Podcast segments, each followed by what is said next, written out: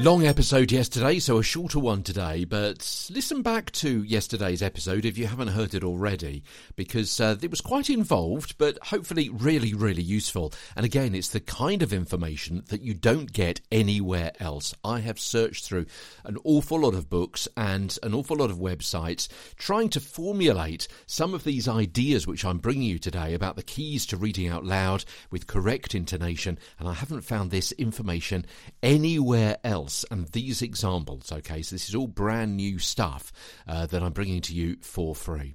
On Get a Better Broadcast podcast and video voice, I'm Peter Stewart. The example that I used yesterday was really quite in depth, it was quite involved, and quite a complicated explanation what was going on there uh, amongst your friends and, and, talking about what you were going to do and who was going to do it and where and why and who with and so on. And it is, as I mentioned at the back end of yesterday's show, your intonation, which helps the listener through who's doing what with who and when and why. And that, of course, is the point of intonation to, to signpost the sense of a story.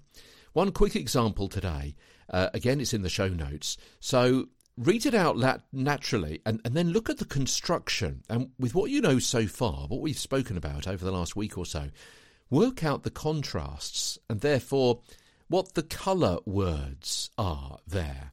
Okay, so it's the sentence that starts the climate action group. So look at that. You may want to put the podcast on pause for a moment, and I'll be back as soon as you release me and let me go, as Engelbert Humperdinck once sang, and then we'll go through it together. Okay, see you the other side.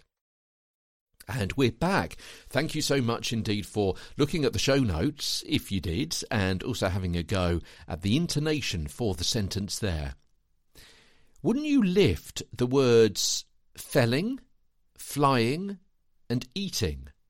Yeah, because they balance each other and they also balance trees, miles, and meat. Yeah? What about the Climate Action Group said humans were felling too many trees, flying too many miles, and eating too much meat.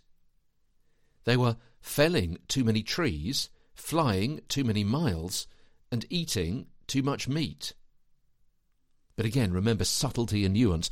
You don't need to batter your listeners' ears with a push or projection or a volume of voice. By the same amount every single time there's new information and a contrast, which leads us to tomorrow and the shades of colour that you might give to a word or phrase as Get a Better Broadcast podcast and video voice continues.